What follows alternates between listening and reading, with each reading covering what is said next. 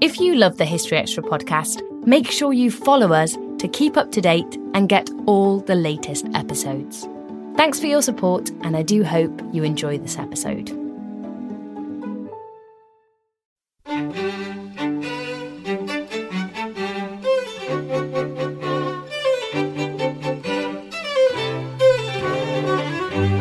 Process whereby monarchy is carried on from one generation to another is often more complicated and, as it were, indirect than the simple notion of, as it were, father, son succeeding father would lead one to suppose.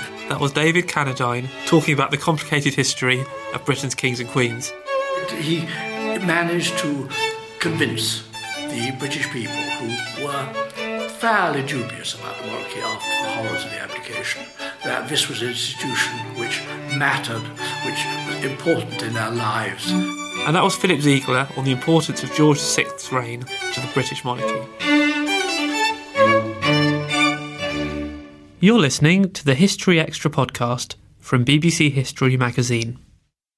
We're the UK's best selling history magazine, available from all good newsagents or via subscription. Check out our latest subscription deals at historyextra.com forward slash subscribe. The magazine is also now available on many digital devices, including the iPad, iPhone, Kindle, Kindle Fire, Google Play, Kobo, and Zinio. Look out for us in your App Store or newsstand, or find out more at historyextra.com forward slash digital. Welcome to our fourth podcast of January 2015. I'm Rob Attar, the editor of BBC History magazine. The Penguin Monarchs series is a new collection of concise biographies of England's kings and queens, written by some of the country's best known historians. To launch the series, the publishers Penguin held a debate in London featuring several of these authors, and our reviews editor Matt Elton was lucky enough to go along to watch it. This special edition of the History Extra podcast features that debate as well as a series of interviews Matt recorded with some of the participants. He first spoke to David Cannadine, the author of George V, The Unexpected King. So, why do you think this series of books is important?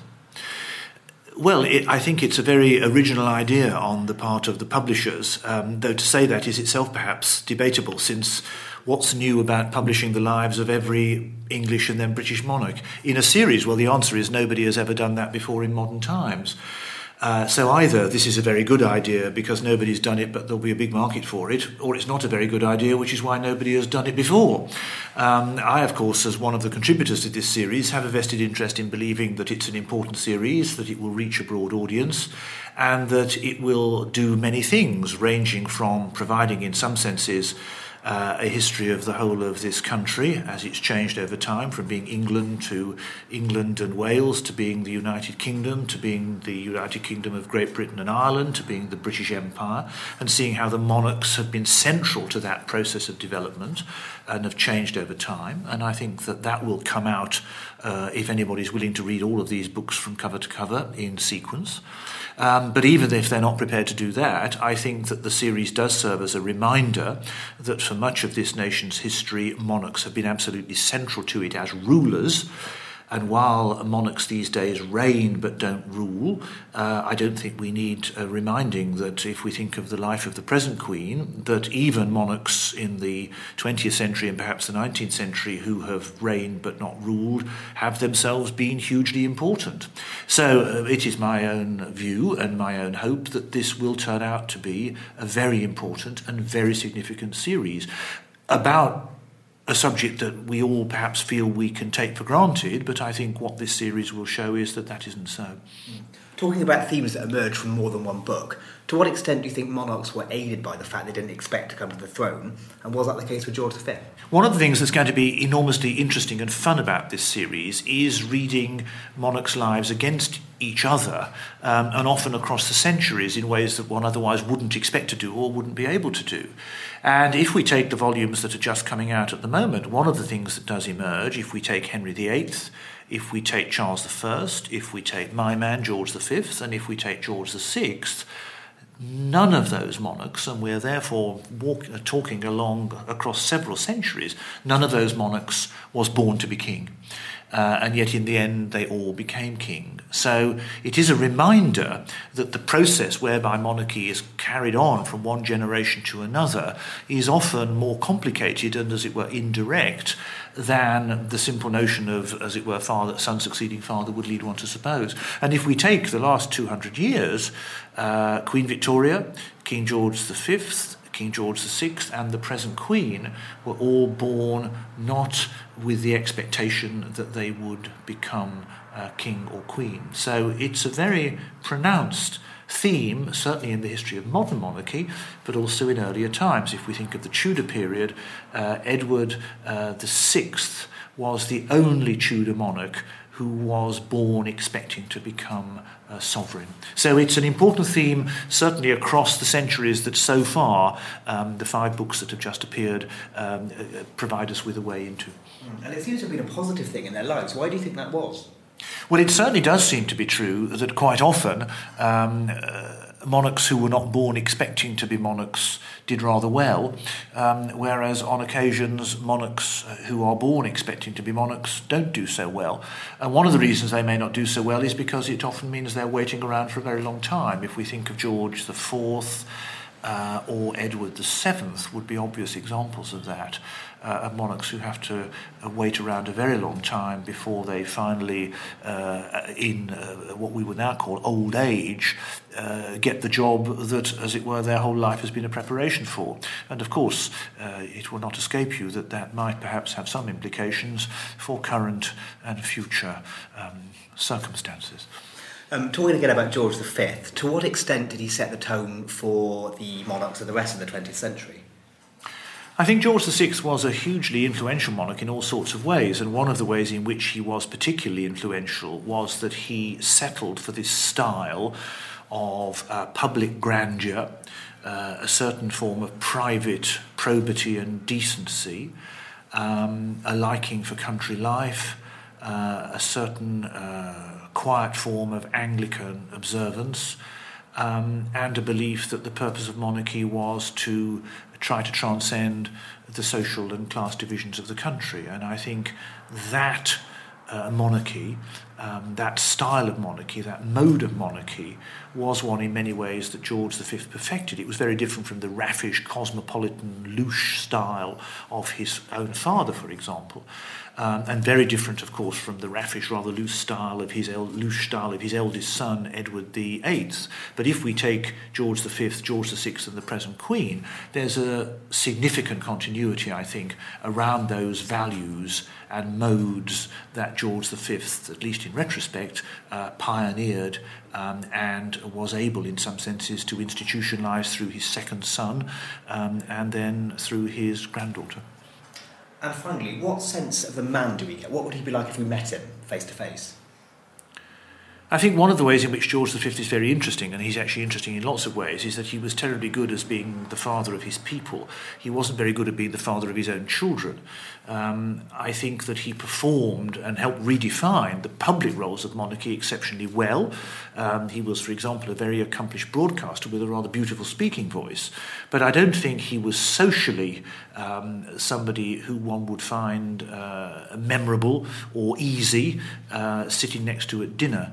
Um, so, although I think he performed many of the jobs of monarch very well and helped to redefine them and extend them, I think the job of being socially adept and being um, a warm hearted father were things that he was rather less good at.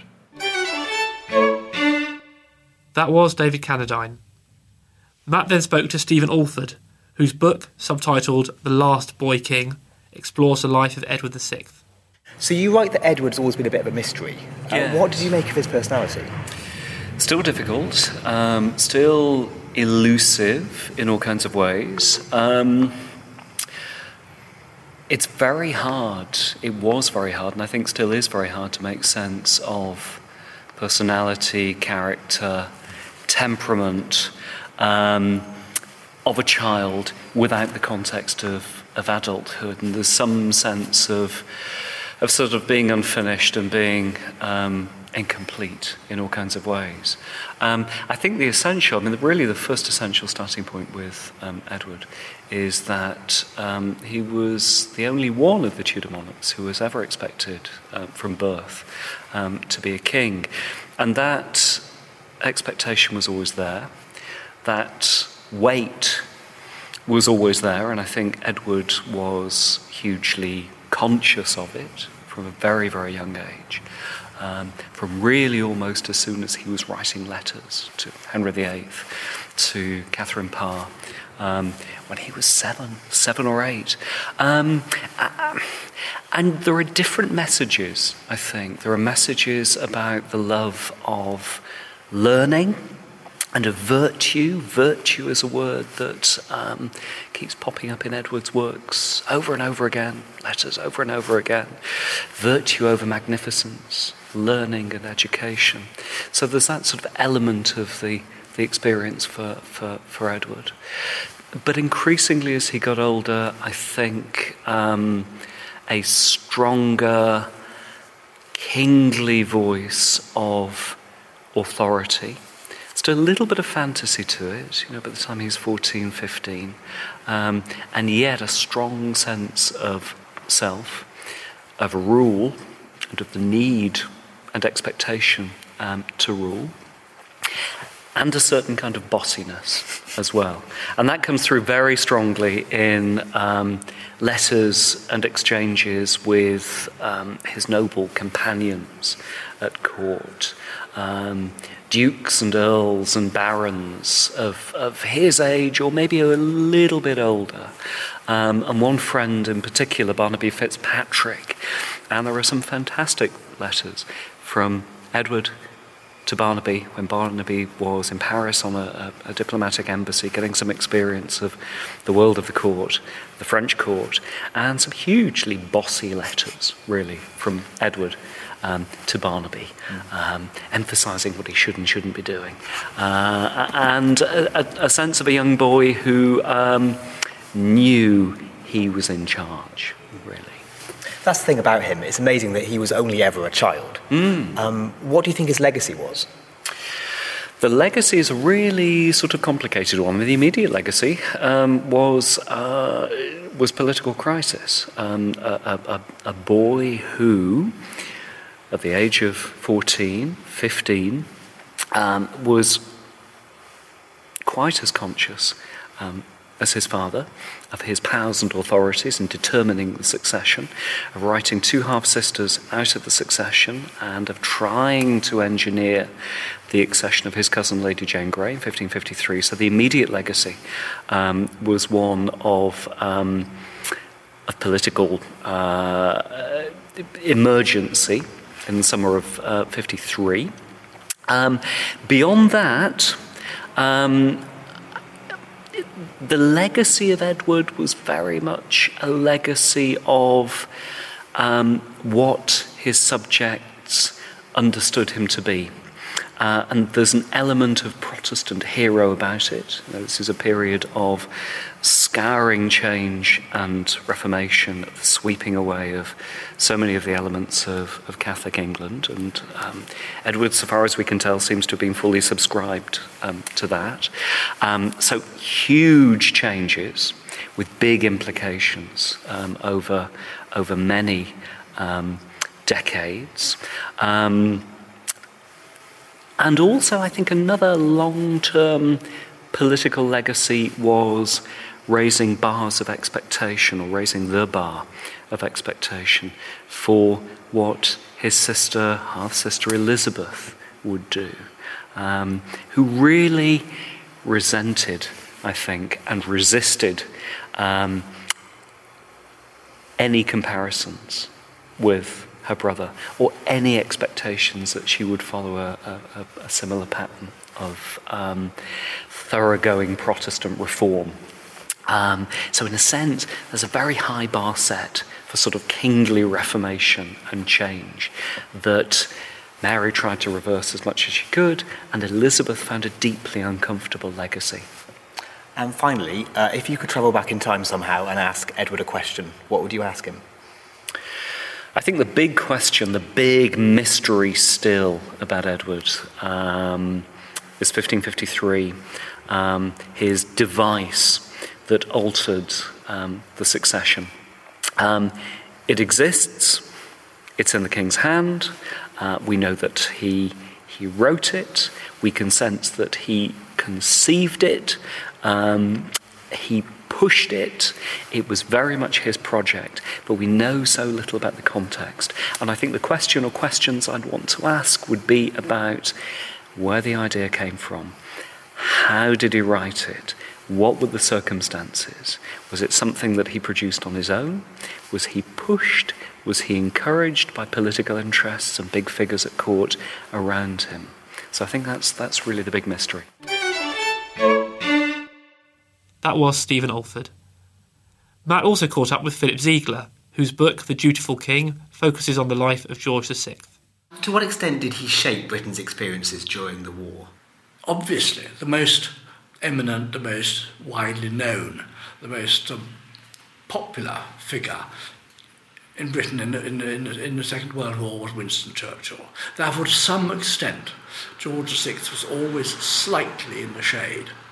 But he nevertheless, when I say he used the war in a masterly way, I mean, he, but the war gave him the opportunity to resonate in the public mind in a way which um, had never happened before the war. This vision of the king picking his way through ruined buildings after the Blitz, patently, desperately concerned about them, worried about his people, interested in them, involved in them.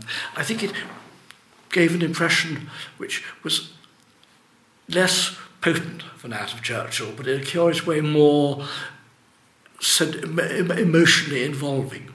People really grew to, to, to, love the idea of the monarch in these really stressful years when everything seemed to be going wrong. Chaos was around the corner. And there this was, this sort of still, slightly grey figure, absolutely not in any way deviating from his conviction that we were going to win the war and that he was going to be there when it happened. And despite not being that keen on becoming king, what legacy do you think he left our current queen? He took over a throne which was tottering. And it was not tottering to the extent he thought it was, but he believed that after the abdication crisis, the monarchy had been gravely damaged, perhaps fatally damaged.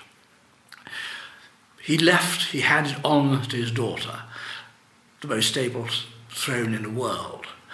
He must have done something right. and I think it, it, he managed to convince the British people who were fairly dubious about the monarchy after the horrors of the abdication, that this was an institution which mattered, which was important in their lives, and which the country needed and supported. That was Philip Ziegler talking to Matt Elton. And now let's hear the debate, which featured David, Stephen, and Philip, together with John Guy, author of Henry VIII The Quest for Fame. The chair of the event was the historian Helen Castor. John Guy is one of the great names in Tudor history.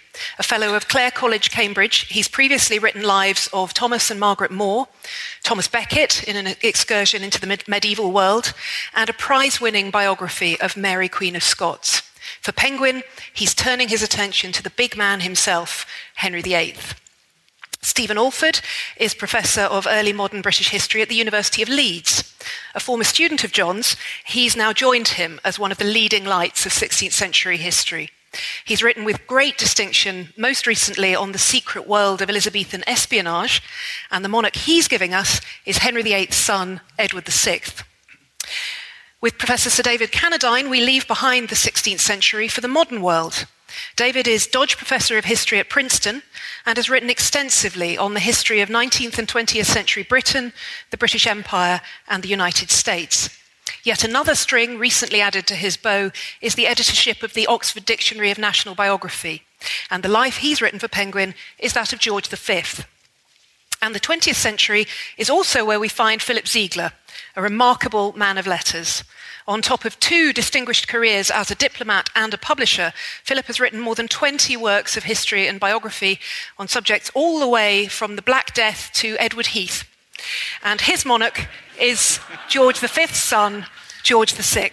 Now, we're going to start by talking a little bit about each monarch in turn before widening the discussion to a broader perspective. And I thought we should take them in chronological order. So, John, we need to start with you and with Henry. You've spent many years writing about Tudor England and the men and women around this most famous of our kings. So, is this life of Henry VIII a distillation of all that experience, or is it the reaching for you of a new perspective? Uh, no, because I wanted to completely re engineer the way that I uh, thought about Henry to write this book. And of course, writing a book as short as this on a reign so big is actually in itself quite a, quite, quite a challenge. So I decided, as indeed Mark Kishlansky decided in his book on, on Charles I, and I, I have to say that is a wonderful book. You, the fact that he's not here because he's in Boston, Massachusetts, doesn't mean you shouldn't buy his book. It's a fantastic book. Uh, but that's the commercial over. Uh, no, I wanted to, to, to re engineer uh, Henry from s- scratch because uh, in the last 12 years, I've primarily become a biographer. And that means seeing things from the point of view of your subject and also considering their inner world as well as their exterior world. So I really wanted to do two things in this book. I, I, wanted to see the main events of the reign through Henry's eyes. I also wanted to understand how it was that a king who was so politically secure uh, felt so insecure psychologically. Remember, this is a king who will spend two weeks sort of thinking out how to execute, you know, wives or ministers or you know whatever, or great and great nobles, but won't turn up for the execution and you know wants to do something different at that moment. But but he's also a king who, um, I mean, there are moments when he loves his wife, uh, wives, or the wife of the moment, and there are moments when uh, he loves his children, even though he sent Thomas Cromwell uh, with instructions when his uh, elder daughter Mary uh, would not accept the royal supremacy, sent Thomas Cromwell to tell her that if she didn't conform and sign you know, the articles, her head would be beaten against a wall until it was like a baked apple. Uh, nonetheless, non- nonetheless, this is also a king. He can be, he can be a monster he can be uh, a much more um, constructive, intellectual, art-loving sort of person, the sort of person that you know one would quite sometimes like to know. Although personally, I wouldn't want to go to the pub with Henry VIII. Uh, uh, but of course, he's also a king who loved his dogs. He adored his dogs. Cut and ball, he would pay, you know, actually in modern money, £500 a pop, you know, if they strayed away. He loved his coursing spaniels and he loved his, uh, he loved his greyhounds. And he would, he would spend up to, uh, up to know, £1,000 on a jewel collar for one of his mastiffs and you know, spend an astronomical amount on, on, on dog food. He even had clocks made in the shape of dogs. So he's a really eclectic, this is an eclectic man. This is a man who will uh, go out with Thomas More onto the roof of a royal palace while Thomas More is his secretary uh, that's actually, you must always remember that. Thomas More was the secretary before he ever became Lord Chancellor. I mean, he spent, the secretary was there 24 7. He knew Henry better than anybody, any, probably anybody else. Uh, but it, this is also a man whom Henry, at the drop of a hat, will send to the gallows, or rather to the executioner's block. Uh, and Henry is a man who can, he has a conscience which is infinitely flexible, um, and what he decides to be expedient, he also decides to be just.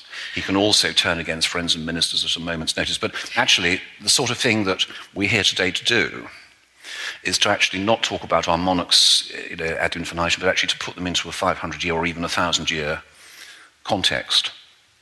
Uh, and in that context, uh, it seems to me that what really matters about Henry, this is a man who's big in shape, big in ambition, both um, you know, for himself, the monarchy, uh, for the institutions of uh, the country.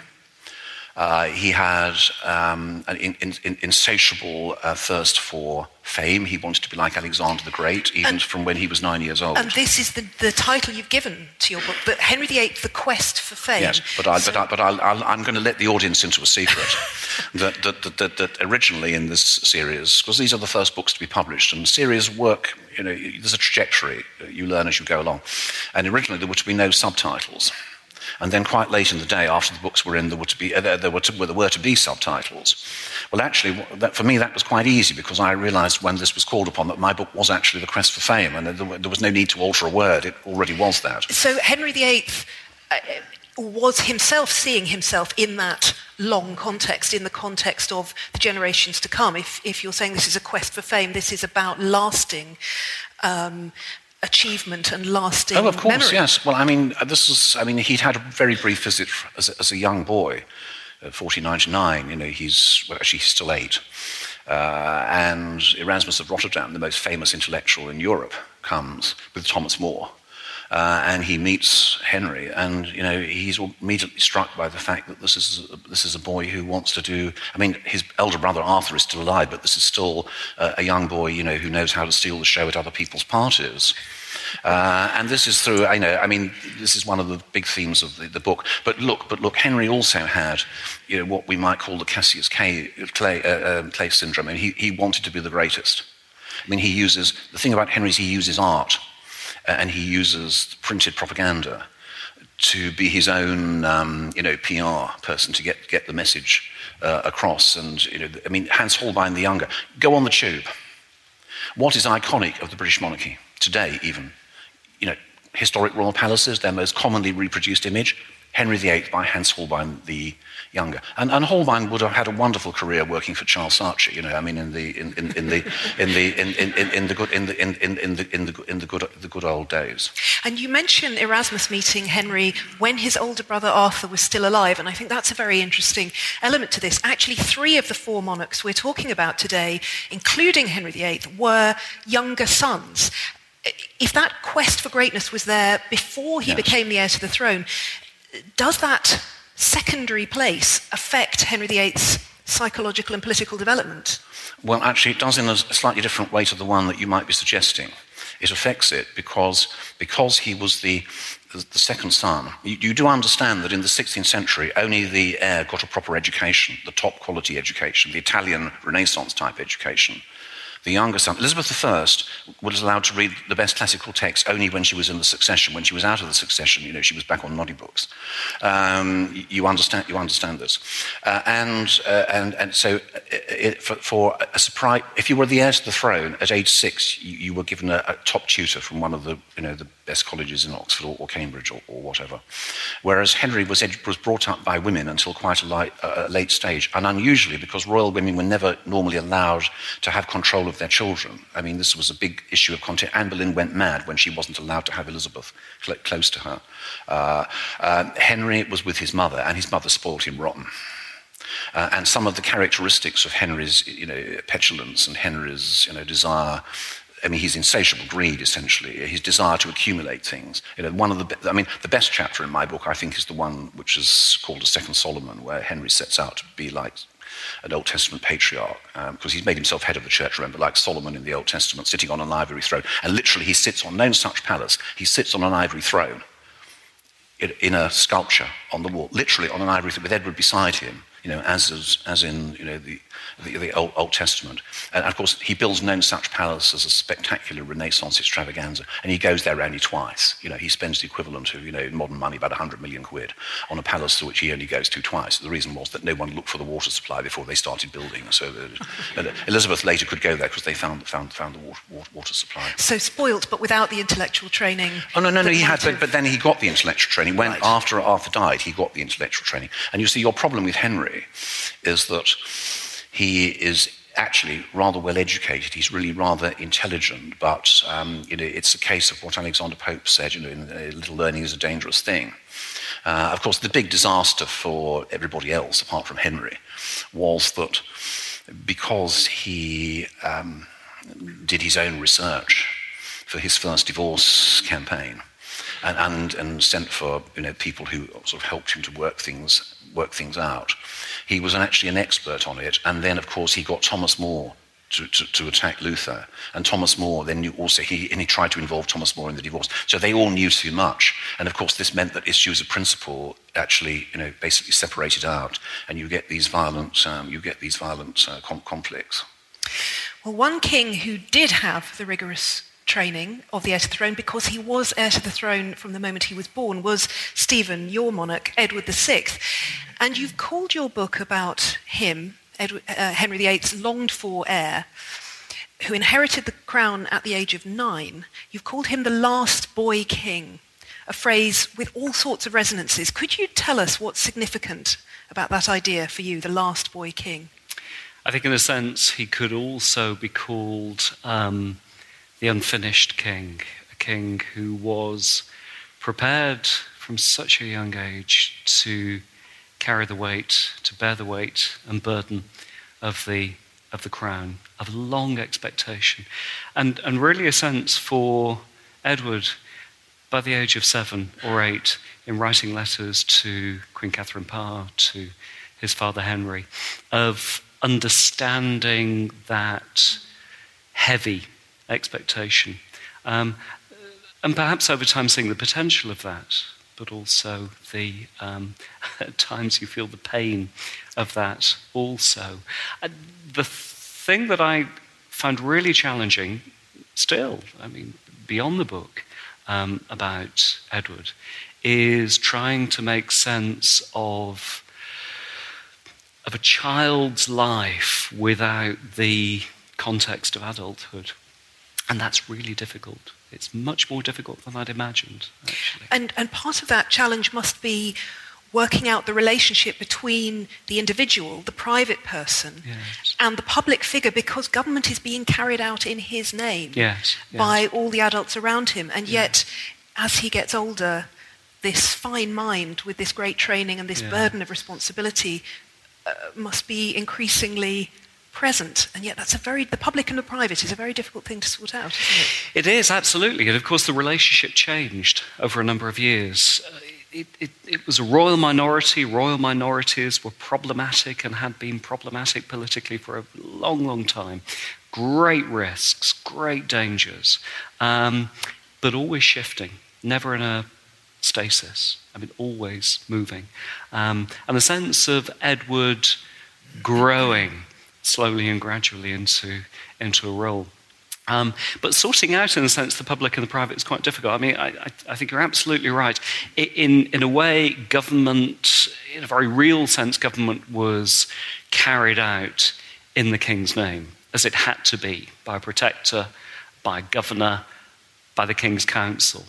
Um, the private Edward, well, in a sense, that was one of the challenges of the book, to try and find the, the boy, to try and find the voice, to hear um, the voice. And we do have sources. Uh, we have wonderful sources. You know, we have lots and lots of words, thousands of words by this very young prince, very young king. Um, but they're difficult words in all kinds of ways. And we have to kind of tune in our ears to work out the many layers of meaning and significance to get close to his, as John said earlier, kind of interior world, you know, which is, in a sense, what we're really interested in, I think, in this series. And one of the illustrations in your very beautiful book is a very resonant picture from the Ladybird Histories, an illustration of two burly noblemen arguing with each other, and this little boy in the corner of the frame looking solemnly and slightly nervously on. Is that a, a fair representation of Edward's experience, do you think? Or, or was he a more active, more powerful figure than, than we might assume? Oh, it's a tricky one. I, I, well, with the reproduction of Ladybird, um, Book of Kings and Queens, I always push the, the intellectual heights. Um, but I couldn't resist it. I, I remember, I really remember as, as a child, as a boy, looking at this image of a boy and trying to, to kind of make sense of that. I mean, yeah, in, in, in a way, in those early years, that there is a sense of um, sort of disconnection of seeing this very small boy trying to make sense, failing to make sense of a really complex um, political world um, with enormous challenges and enormous dangers. Um, I think maybe that changed over time. There's an element of fantasy, though, uh, to it. By the time he was 14, there's a developing kind of kingly voice and kingly register. There's a tone of um, command. There's an imperiousness. There's a bossiness. There's certainly a bossiness with his friends. There's a hint of finger wagging at councillors. Um, he's not on the cusp of adult kingship. He's a good few years away from that. Um, and yet, for all the fantasy, there's, there's a sense of a king who was beginning to realize that he had to be in charge, I think. And you've spoken of it as an unfinished life. Is it possible to say what how different the history of England might have been oh, had he counterfactuals. lived. I know. Oh dear. Which of course started your wonderful book on Elizabethan espionage. So I felt I could ask you this, a, a counterfactual. I think. Well, I, yes. I, I'll, I'll, I'll, I'll, just say yes. Um, you know, without Mary, without Elizabeth, you know, for Elizabeth, that deep discomfort, I think, at being um, expected to be a reforming Edward, um, which was something that Elizabeth entirely didn't, you know, absolutely didn't want. Um, scourging, scouring Protestant Reformation. Um, Archbishop Cranmer still with a kind of project in hand um, in 1553. The potential of Edward as another Henry VIII? Who knows? Yeah, I think it, it, it, it, would have been it would have been different. And just very quickly, how do you feel about the decision of the Penguin series to miss out Lady Jane Grey? Is that the right who could have succeeded Edward, who for nine days was oh, recognised oh, or not throw, oh as gosh, um, Queen of England? Yeah, it's a real. That's a tough one. I mean, in, in, in Edward's mind, uh, there was an element of um, legitimacy there. Jane Grey represented um, an opportunity for the continuity of monarchy, monarchy of a certain kind. Um, that Edward, I think, in 1553, close to his death, um, valued. Because we should Um, say Edward nominated Jane Grey as his successor. Absolutely, yeah. I mean, disinheriting his half sister Mary, disinheriting um, his half sister Elizabeth. Um, having said that, there's such a sense of um, purpose and force in the way that Mary claimed the throne in the summer of 1553 that, in, in, in a sense, Jane is that kind of footnote. You know, Edward may have seen her It as, pains as me queen, to say but, it, but, but know, yeah. no one else, really. Or very few people. Well, Edward VI is our only monarch this evening who was, from the moment of his birth, Mm. heir to the throne, and of course, he didn't live to rule as an adult. But now we come to another king who, like Henry VIII, was the second son of his parents. And David, you've called your life of George V the unexpected king. Do you see that circumstance of not having been born as heir to the thro- been born as heir to the throne? Did that have a defining effect on George V's reign? Well, I ought to say that um, the point at which I learned that the subtitle to my book was The Unexpected King was when the publishers sent the proofs. Um, whether this meant they hadn't expected me to write the book, uh, I, I, have to say I'm not entirely sure. Um, but it's a very good title, and they clearly were very wise in making it up for, them, for the book rather than leaving me to do it. But the, the substantive point is a very interesting one. Um, of course, it's true in the case of John's Henry VIII that Henry was not born expecting to become king. He had an elder brother who then died, which meant uh, Henry then became first uh, in line. Uh, it's also true, of course, of Mark Kishlansky's Charles I that the same was true, uh, that he did not, he did not, he wasn't born to be king. It's true of my monarch George V, and it's true of Philip's monarch George VI. And it's an interesting comment on the strangeness and almost randomness of this process of perpetuating an institution across the generations, which ought to be very straightforward. You know, monarchy is a brass tacks affair. You know, T.S. Eliot, birth, copulation, and death. That's all the facts when you get down to brass tacks, birth, copulation, and death. And there is a sense in which monarchy is about birth, copulation, and death. That's kind of how it works and how it happens. But death is a kind of random variable in this. Um, insofar as uh, Henry VIII's elder brother died and Charles first elder brother died, and in the case of my man George V, of course, his elder brother was the Duke of Clarence and Avondale, a man of pitifully limited intellect, of even more limited attention span, a man whose morals uh, were deplorable, um, and uh, it was all to the good of the British monarchy that he died. Um, there cannot be any doubt of that. He would have been a dreadful king, whereas George V was actually a hugely successful king. But for the first 26 years of his life, George V, as he became, did not expect to become king. Uh, and he went on to be a hugely successful king, and many, certainly in modern times, of this country's most successful monarchs, Queen Victoria, George V, George VI, the present Queen, were not born expecting that they would reign.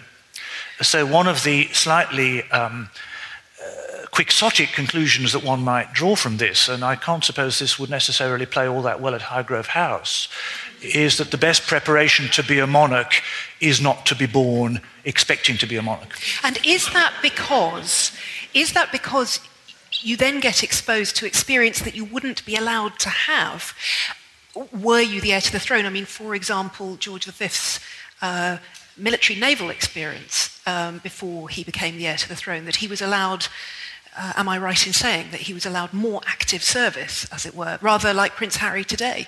Well, uh, George V and his elder brother both uh, went on various naval expeditions together and, as it were, trained uh, to go into the Navy, as uh, indeed did Edward VIII as he became and George VI as he became in the next generation. I think uh, another issue which this raises, as we are thinking, as it were, across monarchies and across centuries, is the difference between the notion of the fact that in the time when monarchs ruled as well as reigned, it was expected that they should be well educated because they needed to be part of the broader culture of their time, in particular the Renaissance culture, which is, in a sense, the world uh, that John uh, and Stephen talk about. Whereas by the time one reaches um, the world of Edward VII and George V and Edward VIII and George VI, we move to a wholly different notion of a kind of Philistine monarchy. Uh, these were very undereducated people by comparison with their predecessors, but it kind of didn't matter.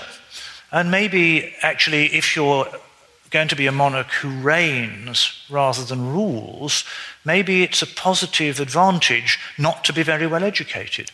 I mean, that sounds slightly perverse, and again, it may not play very well at Highgrove, but there is a kind of case for that. And how then did George with his preparation or lack of preparation of various kinds. How did he see his role? Because Henry VIII, Edward VI, in waiting at least, were in a position where they were in charge of their world. They were directing, at least to some degree, the tumultuous events by which they were surrounded.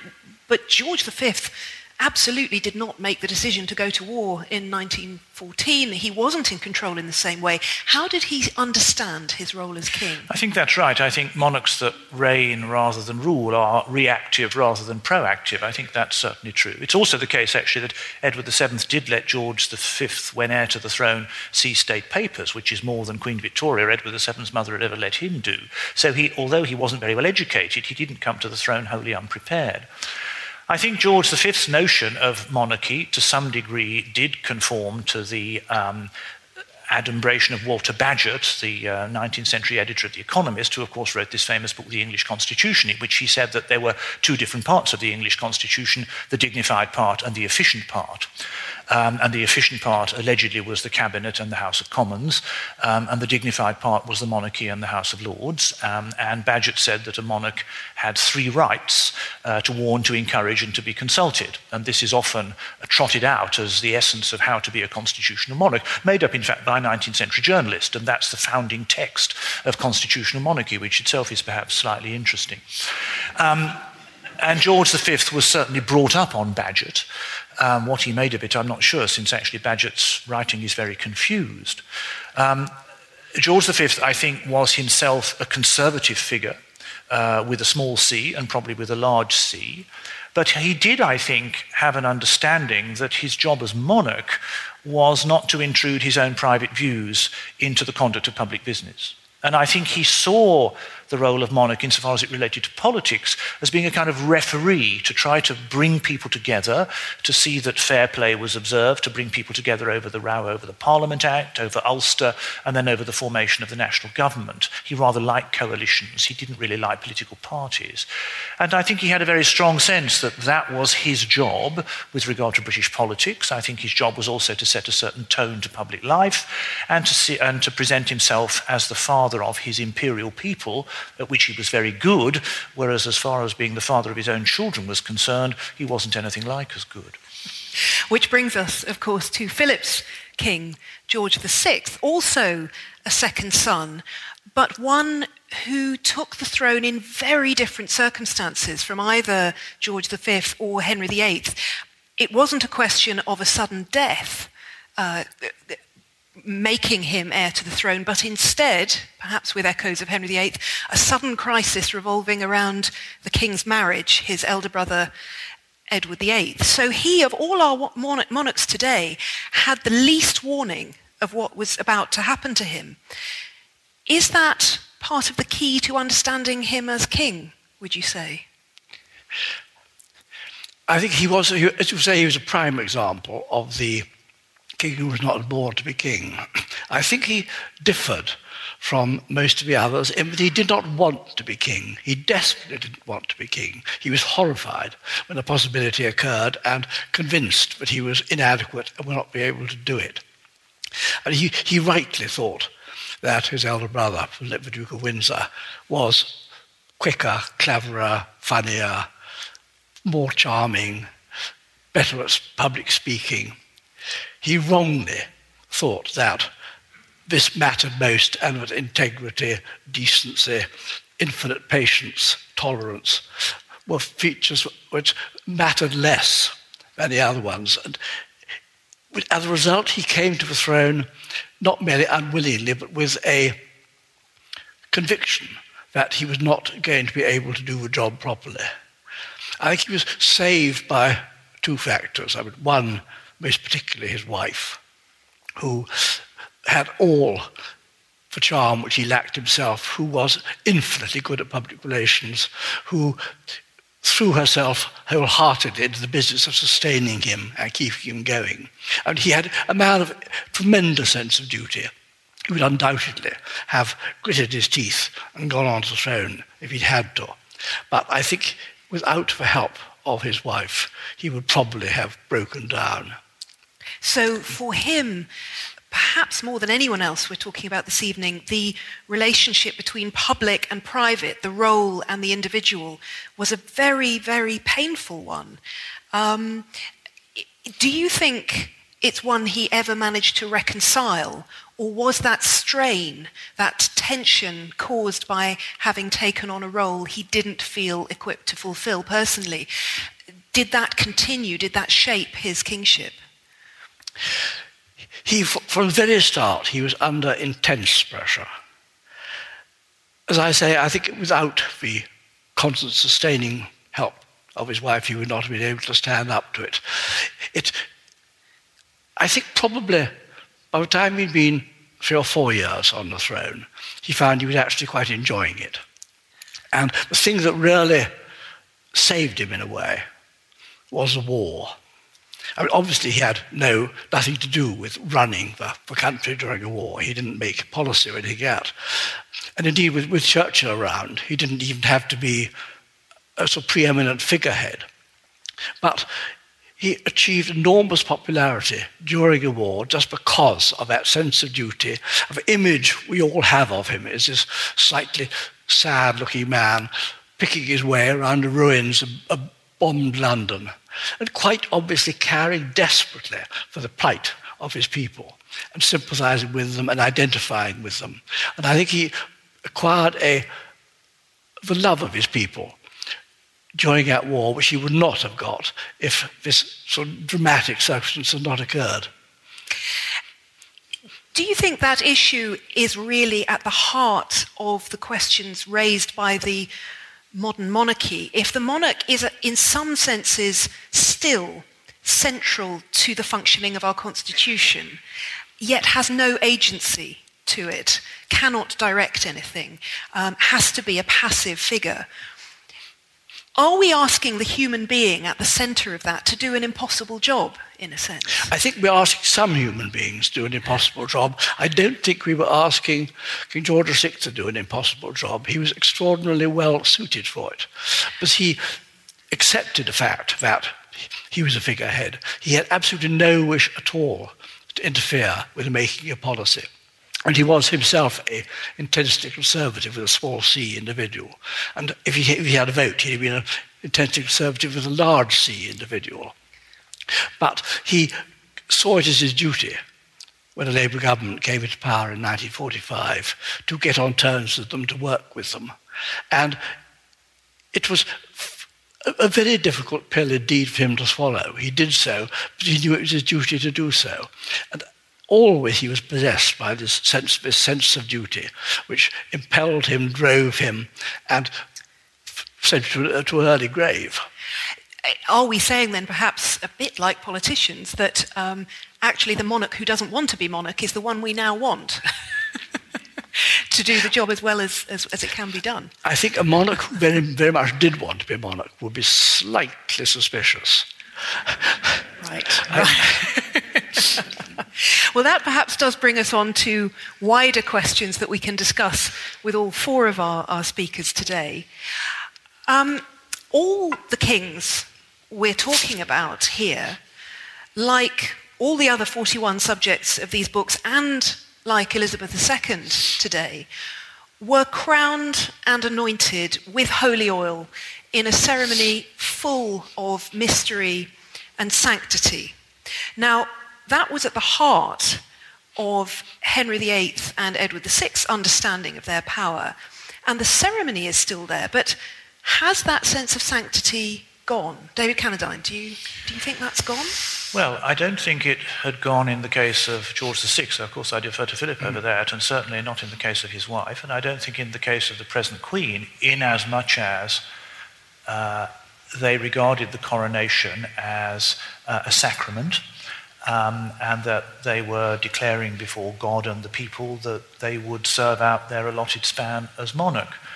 So I think that the sense that this is a religiously hallowed enterprise was something that George VI and Queen Elizabeth felt and was something that the present Queen felt.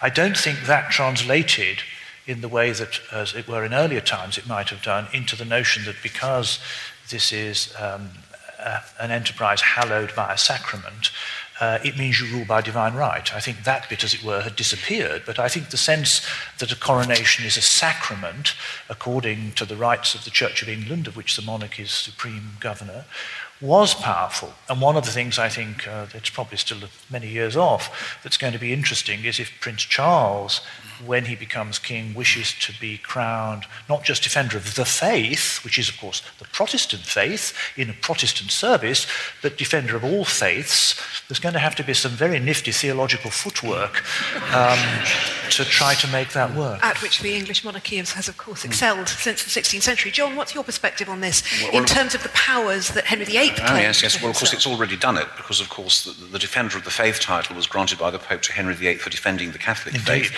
against Martin Luther, so history can make these um, little conv- adjustments, little little convolutions. No, no, no, no. I mean, this is this is this question is absolutely central because Henry broke with Rome. He was the loyal son of the Pope, who then quarrelled with the Pope, and he'd started a quarrel with the Pope even before the whole business of Anne Boleyn came on came onto the uh, horizon. So he broke with Rome. He creates the Church of England. He uh, suppresses the abbeys. He centralizes the, uh, the, the, the, country, uh, you know, not just in terms of the secular polity through a bureaucracy based on Whitehall. I mean, Henry literally created Whitehall. I mean, physically, in terms of the physical space, he built the palace, but also in terms of the idea of command and control over the country. Um, the power of Parliament was hugely expanded, although Parliament had to be accountable to Henry. Is, that's, that's another big change at some moment, the monarchy became accountable to Parliament, not on Henry's life. But in, I mean, in terms of kingship, Henry dramatically transforms the theory of kingship because he actually believes that he is not only supreme head of the church, he is Christ's deputy on earth. And, and take it from me, He believed this. You can see in his own handwriting. Just briefly to sort of sketch how this came into play. Uh, as part of the first divorce campaign, having failed to get a divorce at Rome, Henry turns to new councillors. These are coming out of the Boleyn stable. Cranmer, Thomas Cranmer, we've all heard of him, the future Archbishop. Some of you probably never heard of Edward Fox, who was Provost of King's College, Cambridge. They were the think tank. They produced the dossier. The dossier said that not simply, you don't go on the narrow principle of can I get a divorce, you go on the big principle of who has legitimate power over the church. And they produced this masterful dossier based on partly true history, partly pseudo history, partly sort of faked or doctored sources. That, and of course, they were doing it to make a better world. They were compromising their, if you like, ethics in order to create a, a better world. Uh, and they produced this dossier in which Henry should reclaim the regality lost by um, you know, the sort of negligence of, of, of, medieval kings who weren't watching while the popes were unlawfully expanding their powers, and that the King of England had always been the head of the church. And actually, if you go back to William the Conqueror's reign, actually, that's not actually quite a silly argument. You know, we won't go there now, but we, we, we, we, we could. But he, he then annotates this in 46 places and then goes on to lay down the articles of faith. Uh, he believed that he could interpret the Bible, and everybody had to follow that interpretation. He had a big um, discussion with Cranmer to and fro. He, it, he, believed that he could ordain, by virtue of his uh, royal supremacy, this um, role he had as Christ. He thought he talked directly to God, trust me. Uh, you didn't talk to God through bishops. Bishops were you know, pushed into the background a bit. Could Henry ordain bishops? Could he ordain priests? He actually thought this. He tried a heretic wearing white, you know, rather like Alexander the Great would put on, that's the, the fame theme again, would put on religious dress. That's really astonishing. It's hugely dangerous, of course. I mean, Cromwell knew this was nonsense, but of course, how to how to how to how to, how to, restrain. How, how to stop him. Yeah. Now, the point the point is the point is that this is completely new because we've all heard of Charlemagne, we've all heard of divine right monarchy in the Middle Ages. By Edward IV's reign, the last sort of, if you like, proper, you know, male adult Yorkist king, this theory is just dead. It's in the bin. Henry absolutely bring, brings it bring, brings it back. Now, um, it was a bit more difficult for Elizabeth because, of course, she was a woman. And, of course, come on, masculinity comes into all of this in a very big way and, and, and gender. But at a, at a moment, Charles I's problem is that he thinks he can be like Henry VIII. But, of course, by then things have changed. We all understand from textbooks and you know, from our own knowledge, uh, or even, and I've looked into this because this is obviously a theme of great interest to me. In 1689, this, if you like, sacral element was stripped out of kingship in the revised coronation oath. And, and, and, and the repercussions of it look just absolutely huge because if you have this role, you can, as it were, give the laws like Anglo Saxon theocrats. And if you think that Parliament is accountable to you, then you know, that is also so. So, when did this disappear? I once asked, I shouldn't tell you this, but I'm going to tell you this, or I shan't name names. I once asked a sitting Archbishop of Canterbury you know, what the present Queen thought about this. But of course, I didn't expect him to give me an answer, and I'm not entirely sure that he, that he knew. But, but his impression was that there was this sense, as David has mentioned, there's this sense that there's a special calling through this uh, sacrament. Of course, this is hugely politically incorrect in, you know, in a modern multicultural, multi, multi-faith society. And so my, I'm going to ask a question now, but I, am going to leave other people to give the answer and shut up. Um, now, that a, now, that a pope, now that a pope can abdicate, now that a pope can abdicate, uh, properly, because you know up until now no pope has really properly abdicated. I mean, yeah, okay, Celestine V sort of stepped down because Boniface VIII was standing behind him, you know, with a sort of knife in his back or a hammer. Um, now, now, that a, now that a pope can abdicate, you know, should should we, you know, should should this convolution which is, of course, it was papal monarchy that fed into, you know, to, to, to secular monarchy in the Middle Ages. You know, is, does, this, does this actually square the circle? This is a question for Philip, whose king, George V, came to the throne as a result of an abdication, the only abdication uh, of its kind. What do you think, Philip? Do, do, you think that now, as John says, we have an abdicated pope, we have an ex pope? Does that mean that the nature of the sacramental authority, the sacramental um, role passed on to a, uh, to a British monarch at the moment of coronation, could that now be given over to the next generation without the kind of trauma that was precipitated in 1936? At first, I, say I would doubt whether what happens in the Vatican is likely to change the habits of the British monarchy. I honestly don't think the, the parallel is a, a, very good one.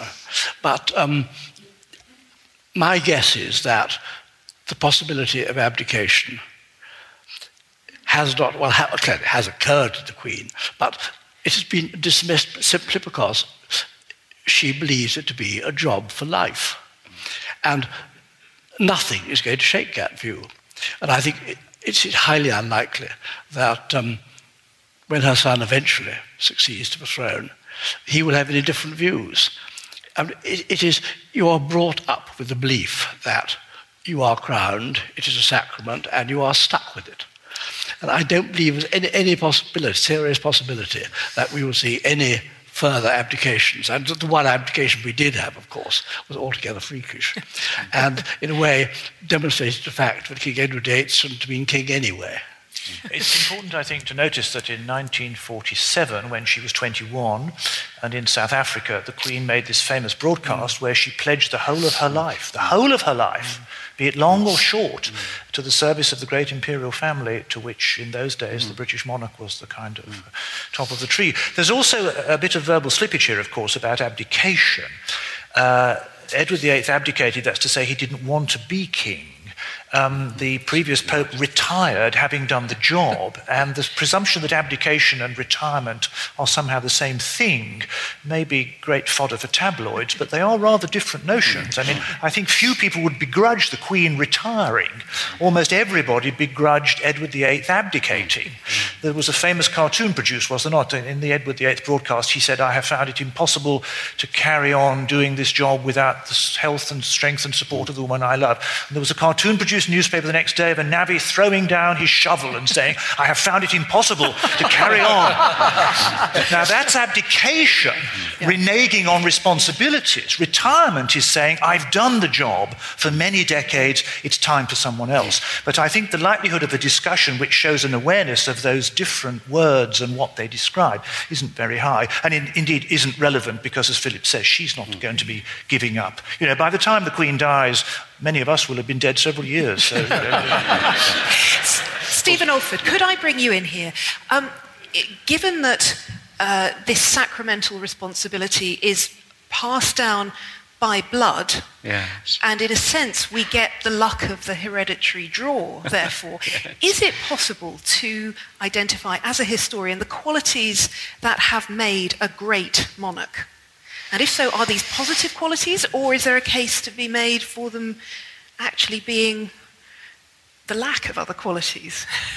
I'm going to evade your question beautifully and say that it depended very much on the period. And I think it, it, yeah. it does, to a degree, depend on that distinction that, in a sense, we've all been working around between rule and the expectation of rule and control and executive authority and of being touched by the divine and, yes, perhaps still an element of that, but a certain element of constitutional passivity, or at least it seems passive from the outside, um, looking on.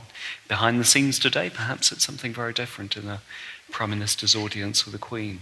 Um, they're different things, so I think. Could we perhaps say that the qualities that Henry VIII and Edward VI would have thought of as the key yeah. elements to their kingship are almost the opposite of yes, what we would now yes. be looking for. Yes, We're talking about a, a, mirror image. Is it today passivity? Is it the willingness to, um, to be silent, to step back, to um, fulfill a symbolic role, uh, to represent a sense of corporate national belonging and identity? Well, I think probably yes. For a Henry VIII, for an Edward VI, I think very different. It actually. is the issue of shifting from being, as it were, an efficient ruler mm. uh, to a dignified person who's reigning. I mean, monarchs historically are generically male, and that's because they're supposed to be warrior kings and philosopher kings and lawgivers. Mm. And that's historically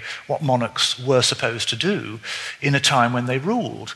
Uh, whereas constitutional monarchy is, in a sense, emasculated monarchy. They don't do any of those things anymore.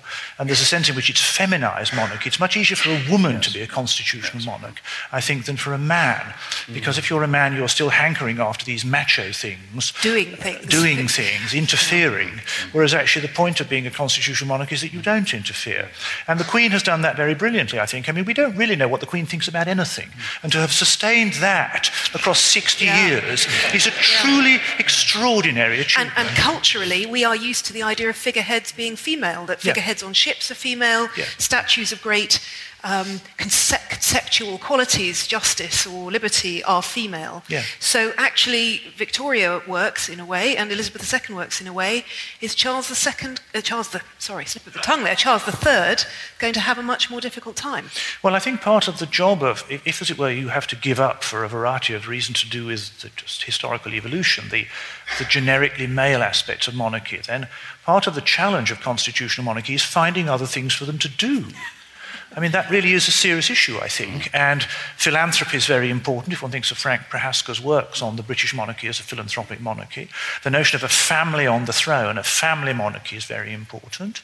Uh, I think going out and running or being a governor of parts of the empire was very important, though you can't do that now because there's no empire left to govern. But this sense of finding alternative things for them to do which keep them occupied, keep them in the public eye, but keep them out of the business of government is, in a sense, the challenge of constitutional monarchy. And uh, the Queen has been terribly good at that because she hasn't given us her opinions on almost anything, really, except which racehorses she prefers, and that's fine. I think what's going to be interesting some years down the line is whether Prince Charles really is, if, he, if and when he becomes king, going to insist on expressing as monarch the sort of opinions which the Queen never has. John Guy, is our fascination with monarchs, which is an enduring one, I think, a useful way of organizing our thoughts about our history? Or actually, does it f- prevent us thinking in other, perhaps more creative, more um, unusual ways about the structure of our history? Oh, yes, well, I think so. I mean, I am not a historian of the monarchy. I just happen to know about certain you know, rulers. Uh, uh, I, mean, if the most, int- well, I mean, I mean, everyone has their tastes. Um, uh, but so, I mean, I mean, monarchy to begin with is, is, is, is really a topic in the history of ideas. Uh, uh, I mean, the modern monarchy, by the standards of the understanding of monarchy, isn't a monarchy at all because it's castrated. It's a castrated monarchy, a feminized monarchy, if you, you know, if, if, if, if, if you, if, you, if you like. Um, I mean, I'm interested. In, I mean, essentially, I've become a biographer which is, of course, very different to being a historian because you're, you're trying to look inside people's heads, which you can only really do in no- still, novels, or, novels or films quite, or you know, but still, therefore, we're looking at great men, um, uh, usually men, not always, but the great, because those are the subjects historically that we stand yes, a chance of looking inside yeah, the head I know, of. but actually, we're also, I mean, particularly now. I mean, I've been in this game for, you know, I won't tell you how long, but I was a student of Geoffrey Elton, so, you know, some people will know, you know quite what, what that, means. means. um, uh, but, uh, and what's transformed Tudor history is an understanding of you know, gender. I mean, I'm not a gender historian as such, but the difference between an understanding of the masculine and you know, the feminine elements um, in play in, um, in, in, kingship, queenship, you know, queen consortship, in, this, in the case of Philip uh, and Mary, Mary, that is, um, remember, remember the man who sent the Armada against England in 1588 was the man who was married to Mary Tudor, Henry VIII's elder daughter, and Elizabeth's immediate pre- predecessor. So was uh, our, our, our, our, no, but you see, this is where, where the whole thing re- absolutely opens up. Because Philip arrived, there were, there were treaties, there were, there's an act of parliament saying that Mary would be, you know, sole, solely and sole queen that Philip wouldn't have a role. He couldn't interfere in politics. You know, he had to be the equivalent of a consort, but he, had the t- he wouldn't come unless he had the title, the title of king. Uh, uh, the moment he gets here, of course, it all changes. I mean, it's like imagining that just issuing a piece of paper in Washington, D.C. is somehow going to affect what's happening in, you know, sort of, you know, remote Texas or, you know, Arizona or whatever. Um, it, it just it doesn't happen. And actually, you can see this visually. At the beginning of the reign, the crown is stuck over Mary. And by the middle of, you know, there, it's a very short reign, of course. I mean, for, I mean, Philip arrives in 54. He's gone in, you know, he's gone, actually, he's gone in 57. He doesn't even stay till 58. Um, it, the crown moves. And by the end, it's over, it's over Philip because, and he's, he's, he's dealing with patronage, he's dealing with finance, he's dealing with defense. There's a very silly article that was written by, actually, I mean, a series of silly counterfactual articles. You know, what would, what would, what would the Spanish have done, you know, if, if the Armada had, um, um, you know, land, that sort of, that's, I mean, Geoffrey Parker wrote a brilliant one, but, I mean, people who imagine, you know, how would they have known where to go? I mean, Philip had controlled you know, ammunition and stocks and the defence uh, at, at, at, at, the tower. So, I mean, I would, you know, the, the gender issue. Elizabeth, you know, look, I mean, I'm writing Elizabeth I at the moment. Do you think, do you think that Elizabeth I had authority because she was a queen? Certainly, forget it. She was in a battle for 20, 20 odd years to establish her authority against her own councillors because, you know, I mean, people wrote books defending female monarchy uh, at the beginning of her reign, saying the great thing about Elizabeth is, that she'll be a queen who does what her councillors and judges tell her to do, which is a bit like telling Mrs. Thatcher that you know she's been made prime minister in order to be told what to do by her by, by her by her by, by her cabinet. So you know, with that, you know, it's a whole different. Yeah. That, that's, that's, the, that's, that's the interesting area of, of, of, of this, of the, if you want to be a historian of monarchy. Finally, Philip. Um, the hereditary monarchy that you have studied in looking at George VI's reign, is that no more than a histor- historical curiosity now? And if so, does that mean its days are essentially numbered? I think it's more than a historical curiosity, but it does not have any very great political significance. I mean, psychologically, in terms of the, the inner life of the British people, the monarchy still, I think, plays a curiously important part. And national life would significantly be changed quite radically if a monarchy disappeared, even though the actual conduct of government would, be, would go on exactly the same way. But one thing we know from the discussion this evening is that the British monarchy has never stood still, so we watch with great interest. That was Helen Castor chairing a discussion recorded at the Emmanuel Centre in London last December. Books by all four of the speakers are now available in the Penguin Monarch series, published by Allen Lane. And you can read more from John Guy in an interview in the January issue of BBC History magazine, which is on sale now. Also, in this month's issue, we explore the closing months of the Second World War from a military and domestic perspective. We find out about Charles II's sex obsession, and we get the inside story of Wolf Hall. You can get hold of our January issue for a few more days in all good newsagents and, of course, digitally. And if you'd like to take out a print subscription and you're in the UK, then you can currently take advantage of a special offer whereby you'll get your first five issues for just £1 each. Visit historyextra.com forward slash subscribe to find out more about this deal, which ends on the 28th of January. And now it's time for the latest history news with our website editor, Emma McFarnon.